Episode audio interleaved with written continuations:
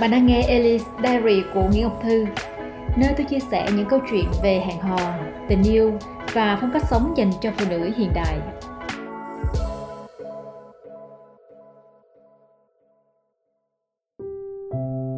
Chúng ta nói về sự tự yêu thương Nhưng chúng ta đã thật sự hiểu mình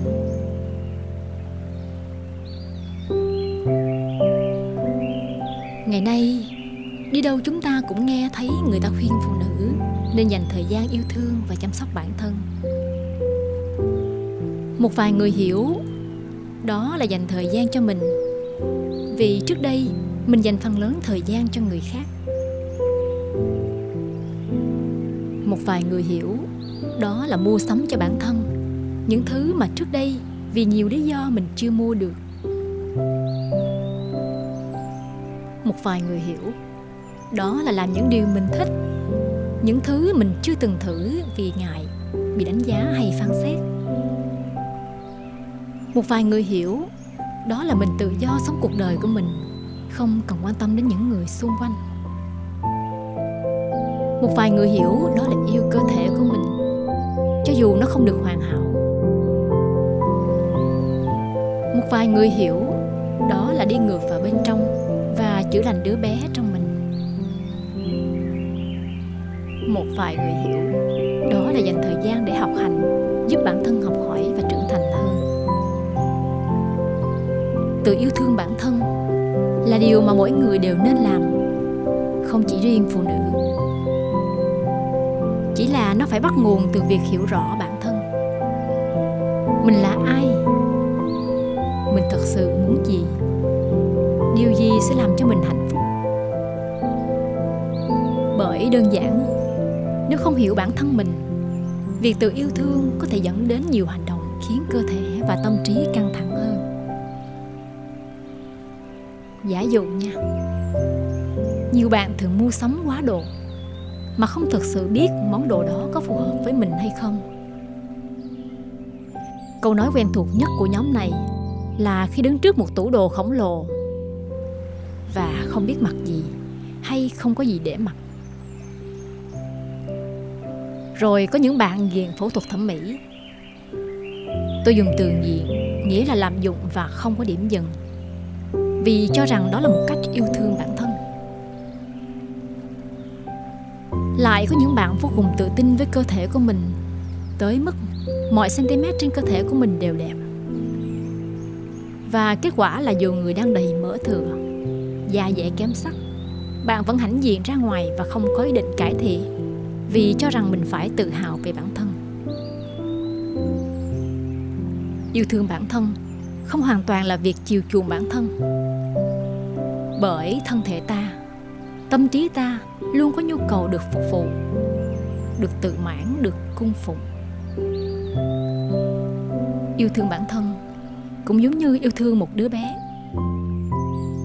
Chúng ta không phải là người phục vụ và tuân theo mọi yêu cầu từ nó chúng ta cần hiểu nó, hiểu rất sâu, rất thật. Tôn trọng nó và cùng nó tận hưởng hành trình sống một cách có ý nghĩa hơn, bình an hơn và hạnh phúc hơn. Hiểu mình cũng là chủ đề đầu tiên và quan trọng nhất trong hành trình xây dựng hạnh phúc mà tôi muốn chia sẻ với các bạn. Những người phụ nữ hiện đại và đang sống trong một quá trình có quá nhiều sự thân tôi cũng có một giai đoạn lạc lối. Và gần như quên mất việc chăm sóc cho bản thân mình trong một thời gian rất dài. Và khi tôi quay trở lại, học cách yêu thương bản thân, tôi nhận ra người đầu tiên mình cần phải làm quen lại, đó chính là bản thân mình. Việc này có vẻ rắc rối và không hề dễ dàng như ban đầu tôi tưởng. Và đây là quá trình mà tôi đã trải qua. Mất gần một năm để định hình lại bản thân và hiểu rõ hơn về người bạn mới này. Đầu tiên, đó là thành thật với bản thân. Bạn cần phải nhìn lại toàn bộ con người bạn và những thứ xung quanh bạn. Nó là tất cả những thứ đang hiện hữu như ngoại hình, gương mặt, công việc, tài chính, gia đình, các mối quan hệ, tính cách và cả những thứ đã trở thành quá khứ như tuổi thơ, học vấn, sở thích, thậm chí là những ký ức. Bạn chỉ cần quan sát và ghi chú thông tin khách quan mà không nên kèm theo cảm xúc trong đó. Ví dụ, nếu bạn có đôi bàn tay không được đẹp, bạn chỉ cần biết, tôi có bàn tay không đẹp. Thay vì cảm thán, trời ơi, bàn tay tôi xấu quá. Tương tự như vậy với những vấn đề khác sẽ có những ưu điểm và cả nhược điểm. Quan trọng là bạn cần đào sâu và tự mình thu thập nhiều thông tin nhất có thể. Trong suốt quá trình này, điều khó khăn nhất đó là bạn phải chấp nhận. Đó là sự thật. Một sự thật không thể chối cãi. Và điều quan trọng nhất là đừng tô đậm hay làm quá bằng cảm xúc của bạn. Bước tiếp theo, đó chính là sự hình dung về những gì bạn mong muốn. Ở bước này, bạn cần một trí tưởng tượng thật bay bổng. Trí tưởng tượng để làm gì? Để vẽ ra trong tâm trí bạn một hình ảnh về chính bạn. Bước này. Đừng để suy nghĩ bị giới hạn. Bức tranh của bạn càng chi tiết, càng tốt. Bạn sẽ là một cô gái như thế nào trong 5 năm nữa? Bạn ăn mặc ra sao? Bạn sống ở đâu? Ngôi nhà đó trông như thế nào? Bạn đang làm công việc gì? Nơi bạn đang làm việc.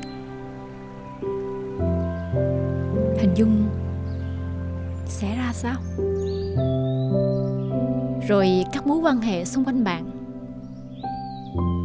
Cuối tuần, bạn sẽ đi đâu?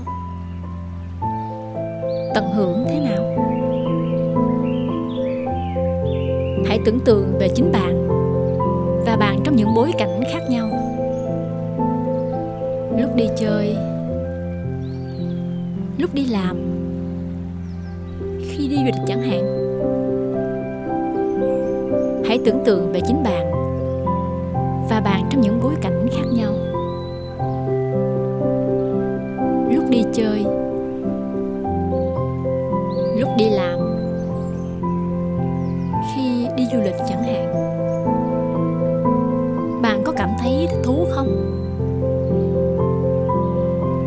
cảm xúc của bạn khi hình dung tất cả những điều này như thế nào? Có sung sướng không?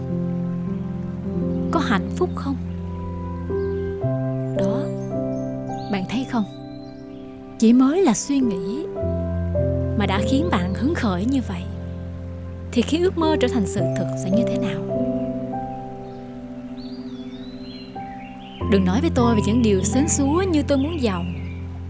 Tôi muốn có nhiều tiền người chồng chiều chuộng tôi. Đừng lặp lại những thứ mà cả ngàn người ngoài kia đang nói đến một cách vô hồn mỗi ngày. Đừng đi theo xu hướng. Đừng nói tôi muốn có một ngôi nhà thật lớn, trong khi chỉ một căn hộ nhỏ xinh mới thật sự làm bạn vui. Tôi muốn nói đến sự phù hợp. Nó không chạy theo trào lưu. Nó không phải là những thứ chúng ta được khoác lên người. Nó cũng không phải là thứ ai đó muốn chúng ta trở thành.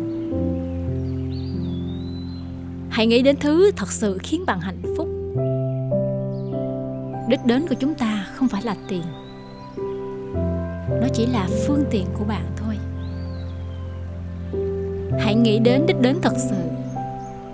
Sâu hơn, chân thực hơn và có ý nghĩa hơn với chỉ riêng bạn. Chỉ như vậy, bạn mới có thể kết nối được với cảm xúc, năng lượng và sức mạnh bên trong bạn. Khi đó, luật hấp dẫn sẽ vận hành. Và bước cuối cùng là thử nghiệm, cảm nhận và tiếp tục. Bạn bắt đầu những bước đầu tiên. Bạn sẽ được chỉ dẫn bởi tiếng nói bên trong bạn. Bạn chỉ cần yên lắng và cảm nhận. Đơn giản như khi bạn mặc bộ quần áo. Hãy đứng yên trước gương một lúc. Tự nhìn ngắm mình. Bạn có thể đi lại một chút ngồi trên cái ghế quen thuộc. Xem cảm giác của mình thế nào. Mình có cảm nhận được chất liệu của nó. Sự mềm mại của vải. Cái chạm của quần áo lên cơ thể bạn. Màu sắc của nó ra sao? Có phù hợp với những tông màu xung quanh bạn. Sự cảm thấy thoải mái. Rồi những người xung quanh của bạn có phản ứng không? Đó. Chỉ riêng cảm nhận về quần áo cũng đã khiến bạn trở nên sâu sắc và tinh tế đến thế nào. Chỉ cần không vội vã, bạn có thể biết thứ gì là phù hợp với mình.